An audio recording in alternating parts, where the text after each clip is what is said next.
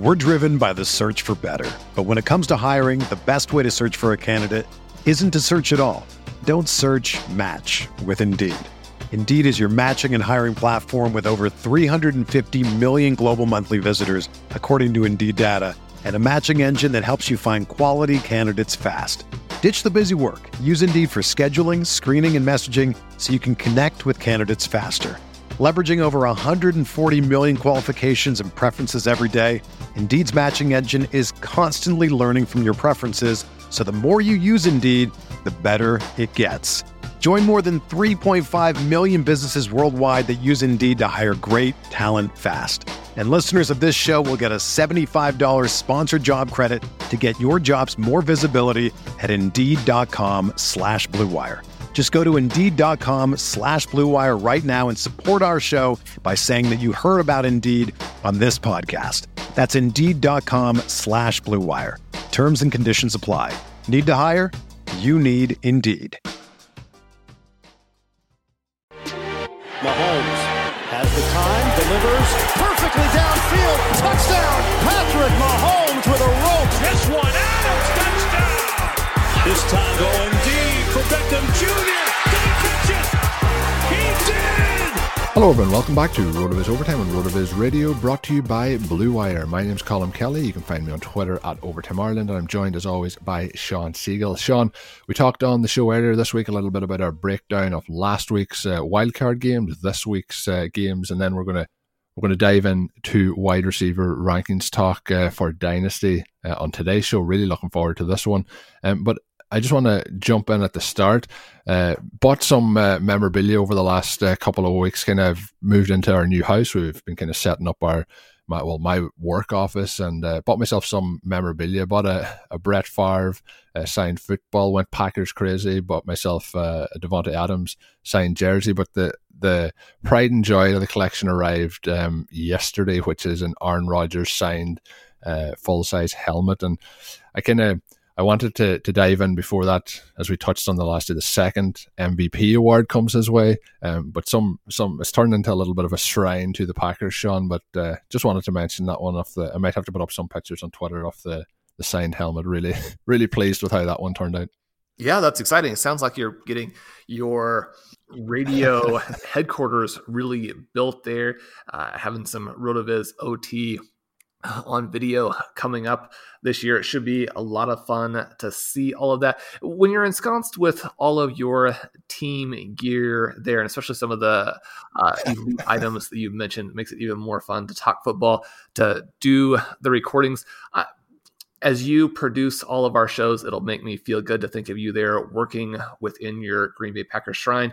And that kind of leads us into our discussion of elite wide receivers and the year that 2020 was. 2020 was the year of the receiver. We had healthy veterans flourishing. We had Davante Adams earning the highest per game score that we've seen for a wide receiver. We have Tyreek Hill coming in there just a shade under 22 points per game. We have Stefon Diggs leading the league in so many categories and doing what we had always hoped, pushing himself up into the conversation as Dynasty's number one overall player now that he is set there with the emerging Josh Allen. We had DeAndre Hopkins returning to the form that made him the overall wide receiver one in 2017 and 2018.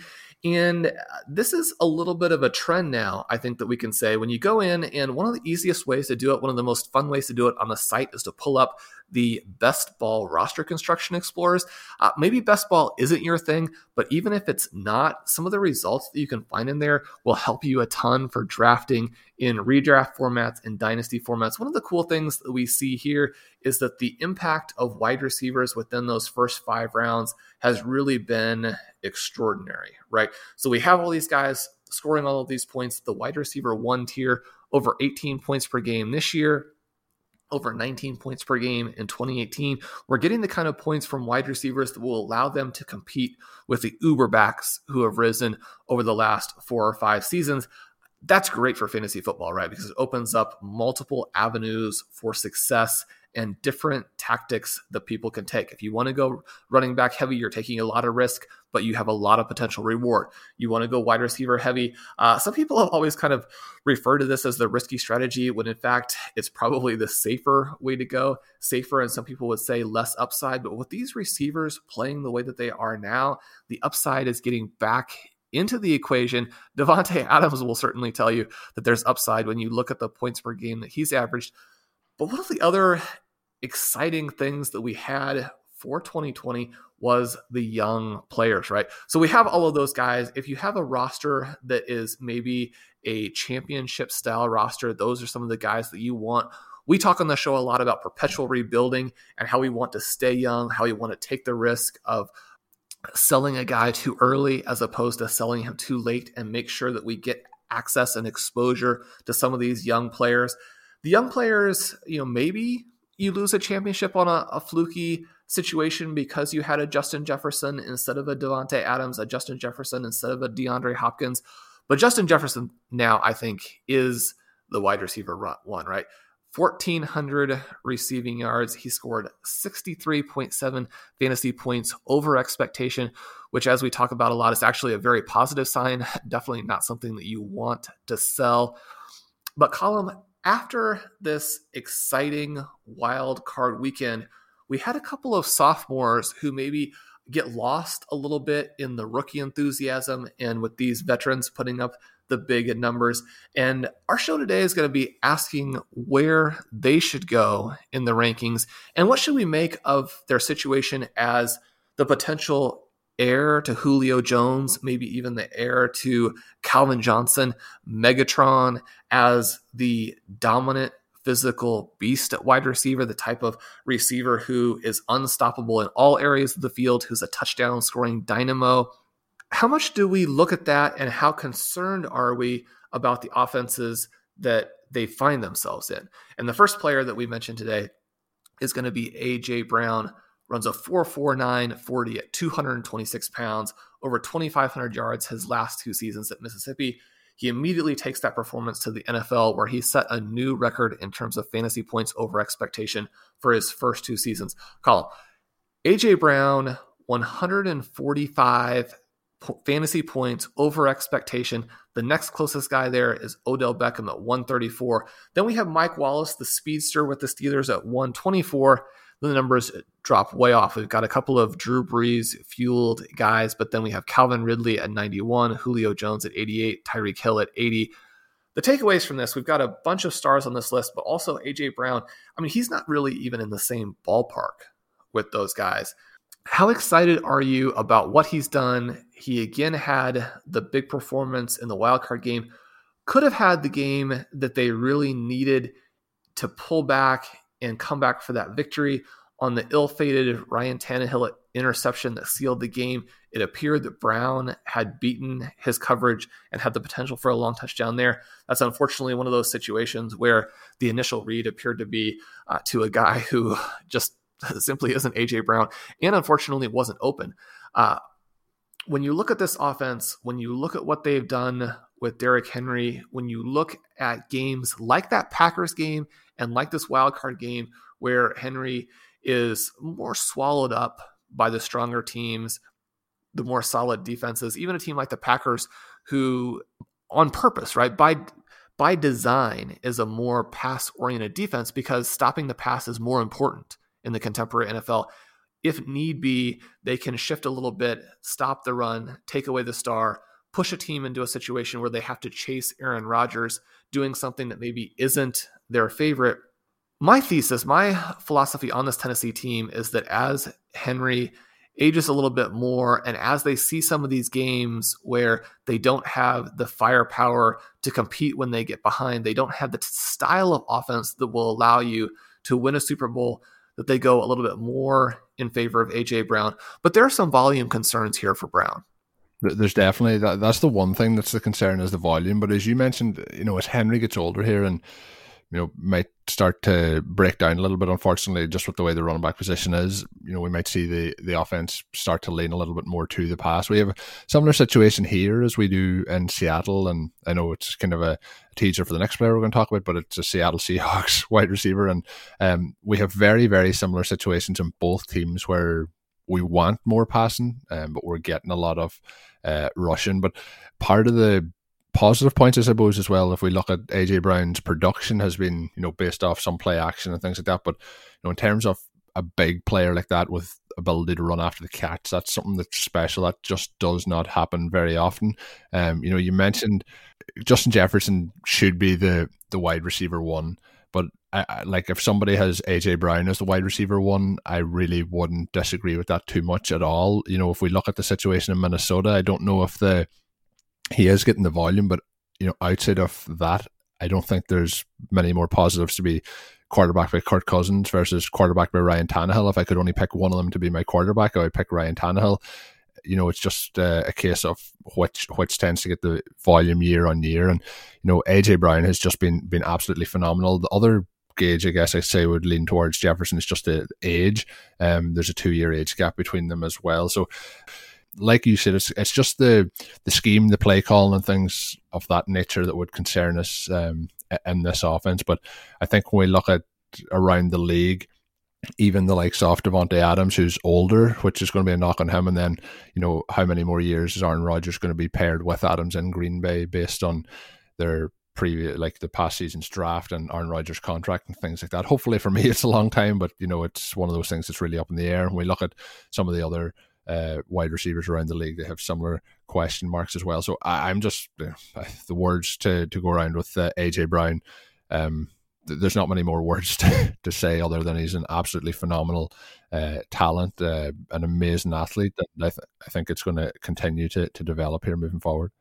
I completely agree. And uh, but let's talk about some of those peripherals that you mentioned for a second. You look at him finishing as the wide receiver six on a points per game basis this year. Of the five wide receivers who averaged more points per game, three of them had a, at least a 29% target share. The other two, Ridley and Hill, played on uh, two of the most pass heavy teams in football in terms of both neutral and overall game scripts. You can actually go in, it's a lot of fun to see how teams play when they're ahead, how teams play when they're behind. You can do that through the NFL pace tool. By contrast, Brown was at 26% for the target share, and he played for a Titans team that ranked 29th in pass percentage when they were leading and 30th when they were trailing or tied. So, either situation there, the Titans weren't really going after it in the passing game. And again, not necessarily a huge surprise when you have Derrick Henry. That does create a situation where, you know, there are some frustrations or concerns. One of the things that you notice with Brown, and one of the reasons he's been able to generate so many fantasy points over expectation, is that he's this run after the catch monster, right? You look at the two seasons that he has played during that time period, only four wide receivers have more total yards after the catch. And of those four guys, all of them have been targeted at least 69 more times, and all of them are targeted at least two yards closer to the line of scrimmage. Now, Davante Adams, DeAndre Hopkins, two of the names there that jump out. Obviously, those guys are star. Woods and Kupp, both Rams receivers who are used in a situation where that offense is setting them up for run after the catch situations their target depths much, much lower. One of the cool things that you can do here is go to the NFL Stat Explorer pull up the pass location uh, tab there and look at what Brown has done. It really jumps out to you. He has bright green here at the 5 to 14 yards in terms of target depth, right? 215 yards to the intermediate left, 380 yards intermediate middle, 106 to the right they're using him all over the field, but they're also using him at this intermediate depth that if you go and you contrast Brown with a lot of the other receivers, even a lot of the other elite receivers, you find that that's an area that receivers struggle, right? You get a lot of those underneath receptions where teams are trying to get the ball into the guy's hands. And then for these uh, field stretching talents or the uh, number one talents, a lot of times you're going to have these deep shots one of the things that we saw with Stefon Diggs that was so interesting in his last two years in Minnesota before going to Buffalo was that 2018, almost all of his targets are in that under five yard range. And then 2019, almost all of his targets are in that 15 plus range. And it, it really creates this weird contrast where like, why are they not using him all over the field? Well, Buffalo does, and he becomes this star. AJ Brown already dominating the portions of the field that are very efficient from a target perspective. He has those 380 yards to the intermediate middle. And if he can continue to do that, and, and like we said, there's no reason to think that someone of his uh, size, athleticism, and talent skill level, you know, wouldn't be able to do that, then he has so much going for him in terms of how those plays translate into points. So when we look at fantasy points over expectation, we think, well, you know, he's not going to be able to sustain that. Yeah, he probably won't because those numbers are just absolutely absurd. On the other hand, really strong efficiency tends to translate into increased volume. This team is going to have to shift uh, just because it's very difficult to maintain the style of play that they have. Is going to have to shift into a more pass heavy team so a lot of these underlying trends are going to be very positive for AJ Brown. I think that that pushes him up to where he may be undervalued by the fantasy community as a whole, even though they value him very, very highly. Hey everyone, I want to tell you about Blue Wire Hustle, a brand new program where you can host your very own podcast here at Blue Wire. Hustle was created to give everyone the opportunity to take their podcast to the next level, or if you want to host a podcast, and just don't know where to start, Hustle is the perfect place for you. As part of the program, you'll receive cover art, Q&As with Blue Wire's top podcasters, access to our community Discord, and an e-learning course full of tips and tricks. And on top of that, we'll get your show pushed out to Apple, Spotify, Google, Stitcher, and all other listening platforms. And the best part is you can get all of this for only $15 a month. The same rate as any other hosting site would charge you just for the initial setup. So whether you're starting from scratch or have an existing show that you want to grow, Hustle is an open door to leveling up your sports experience. Acceptance into the program is limited, so get your application in today. To apply, go to bwhustle.com slash join. Check out the description box in this episode to find out more, but that's bwhustle.com slash join. We're driven by the search for better. But when it comes to hiring, the best way to search for a candidate isn't to search at all. Don't search match with Indeed. Indeed is your matching and hiring platform with over 350 million global monthly visitors, according to Indeed data, and a matching engine that helps you find quality candidates fast. Ditch the busy work. Use Indeed for scheduling, screening, and messaging so you can connect with candidates faster. Leveraging over 140 million qualifications and preferences every day, Indeed's matching engine is constantly learning from your preferences, so the more you use Indeed, the better it gets. Join more than 3.5 million businesses worldwide that use Indeed to hire great talent fast. And listeners of this show will get a $75 sponsored job credit to get your jobs more visibility at Indeed.com slash BlueWire. Just go to Indeed.com slash BlueWire right now and support our show by saying that you heard about Indeed on this podcast. That's Indeed.com slash BlueWire. Terms and conditions apply. Need to hire? You need Indeed. Join. Colin, you mentioned DK Metcalf, college teammates there. Maybe the one player right now in the NFL who is more athletic or even more of a physical force than Brown is, and yet also someone who has uh, some serious issues, perhaps with this Seahawks passing offense. Averaged 21 points per game through week nine, and then everything changed from the Seahawks. We can go to the NFL pace tool here and see that Weeks one through nine averaged 27 seconds per snap, 62% passes, uh, 36 pass plays per 60 minutes. Then starting in week 10, they slowed down, added a second to their per snap pace, dropped the pass percentage down to 56%, lost three pass plays per 60 minutes.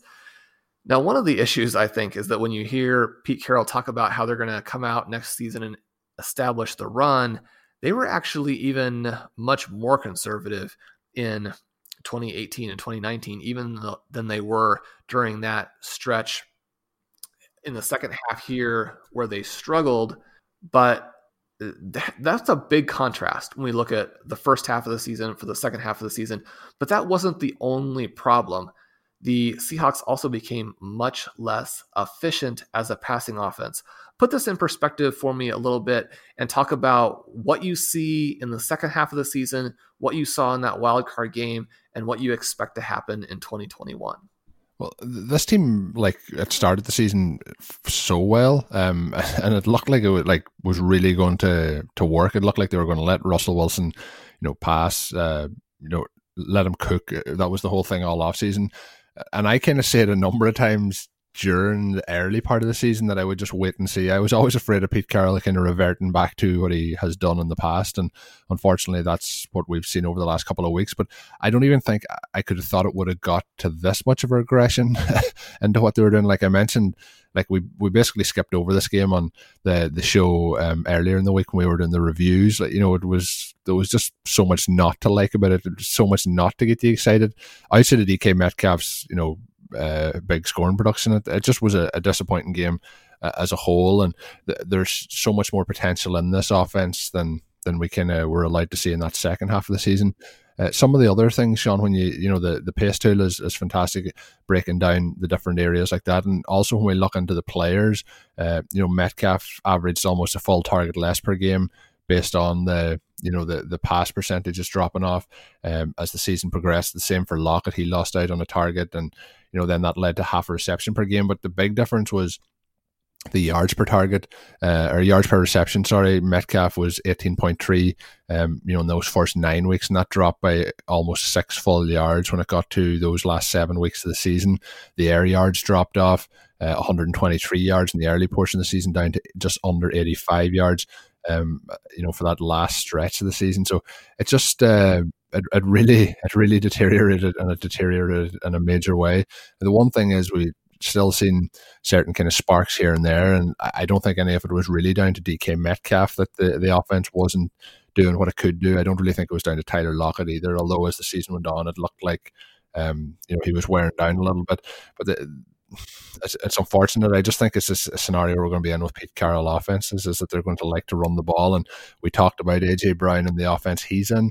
Um, similar situations. We're going to have those explosive weeks in Seattle. We're going to have them uh, with Tennessee as well. But I, am really, really bullish on on Metcalf's talent.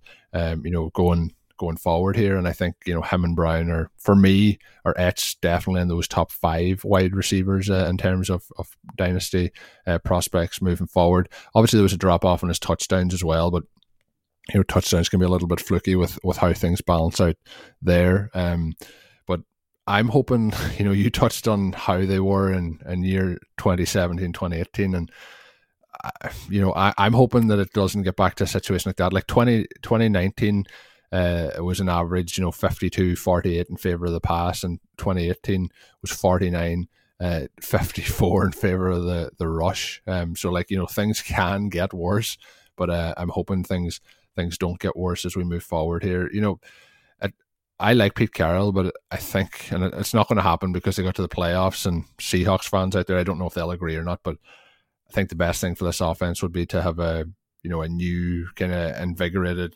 offensive mind uh, in Seattle. I think that would like we could see this here really go turn into a juggernaut, but I don't think we're going to see that with Pete Carroll.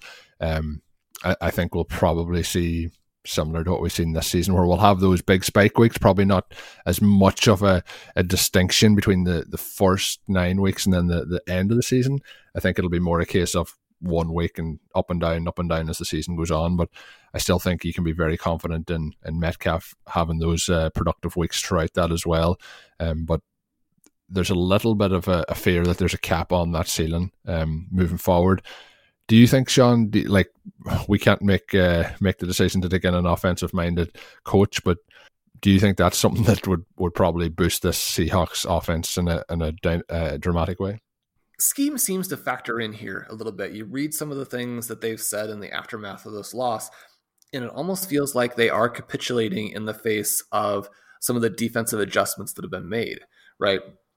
From 2017 to 2019, Wilson was averaging 9.4 air yards per attempt and was above nine in every season. And, and that was pretty similar in the first nine weeks of 2020. He was at 8.9. But over the last eight weeks, that number collapsed to 7.9, and you mentioned it as it related to the air yard drop from Metcalf. If they're going to allow defenses to take away some of the things that they do best, that's going to be a real problem for them. The other element, as you've mentioned before, is just that if they can get this offensive line turned around at all, is going to really help give a chance to take some of those deep shots. Now, I do think that there's some good news in that Wilson is a very efficient passer since 2015. His 4.0 uh, fantasy points over expectation per game as a passer that trails only Patrick Mahomes, who, who's way ahead. But you know that's not a surprise. You know, former Mahomes there. And the last time that Wilson went through an off stretch, you know, he wasn't particularly good in 2016 by his standards, but he erupted for a huge performance the following year. In 2017, he led the NFL in air yards attempted, finished second in air yards completed, ranked second in passing touchdowns one of the reasons why the first half of 2020 was so exciting is that we knew he could do this, right? You know, we've seen him do things with Doug Baldwin. Obviously, Tyler Lockett has been uh, probably a player playing a little bit above his head based on the opportunities that Wilson provides. And that's not to take anything away from Lockett, who is a very, very good NFL player. But when we look at what happened here, we look at Metcalf's performance in the wildcard game. You know, he has the 11 targets, he only catches five of them, but even with five, right, he gets 96 yards, two scores. He had the potential for another long touchdown when he was behind the defense, and Wilson missed him because the offensive line didn't give him time to make the throw accurately. Even in an environment in which they're held down a little bit, Metcalf is going to almost certainly do better than he did over the second half of 2020. And then if the environment improves again, then he becomes you know this world destroying superstar. So i think that when we're looking at the possible scenarios that could occur in 2021 we have to be aware of the fact that probably it skews to the upside and that when we're buying metcalf we're probably going to be buying him at a price that reflects a lot of the downside of this offense being disappointing and maybe doesn't reflect yet enough of the potential for things to go in a way where the offense is more aggressive. If their defense plays a little bit worse, has some injuries, they have to go after it, then you know you simply can't run the ball into the into the line and try and keep up. And so the performance of the defense and, and how healthy the defense is, those kinds of things will also play a role in what the offense does. And we want to make sure that we have some of that exposure. You had mentioned earlier in the show about Odell Beckham and his standing. One of the cool things here is we can use the screener to pick up the first two seasons for NFL wide receivers. And when we put them together, one of the things that our research has shown is that receivers who break out as rookies go on to very, very good NFL careers. Receivers who break out in their second year go on to very, very good NFL careers. I mean, those are the two groups that have the most stars. And so when we put those two groups together or combine the two seasons, it shouldn't be a surprise to us that the list is a list of superstars, right? We have Odell Beckham at the top. We have AJ Green there, almost a full 100 points back at 519. Michael Thomas at 518. Marques Colston, Larry Fitzgerald, Juju Smith Schuster, whom we talked about on Tuesday, Josh Gordon, really the one guy who flamed out, and we know that there were things outside of football that contributed to that. Then Metcalf and Brown actually come in right there together at 40, 466. They're one point ahead of Julio Jones, the player I think they maybe most resemble in terms of taking uh, his mantle and becoming the next star in that kind of way. Jarvis Landry behind him, Mike Evans, Amari Cooper, Calvin Johnson. So Megatron, a player that these uh, that this duo has outscored through two seasons, and then Tyreek Hill. So when you look at them in the middle of that pack, and we're debating who the dynasty number one should be, I think that that context gives you a lot of enthusiasm for where those two players are, and that context. When we think of the fact that their passing offenses have not been what they might be in the future, right? Hopefully, these guys both have eight to 10 more good years left.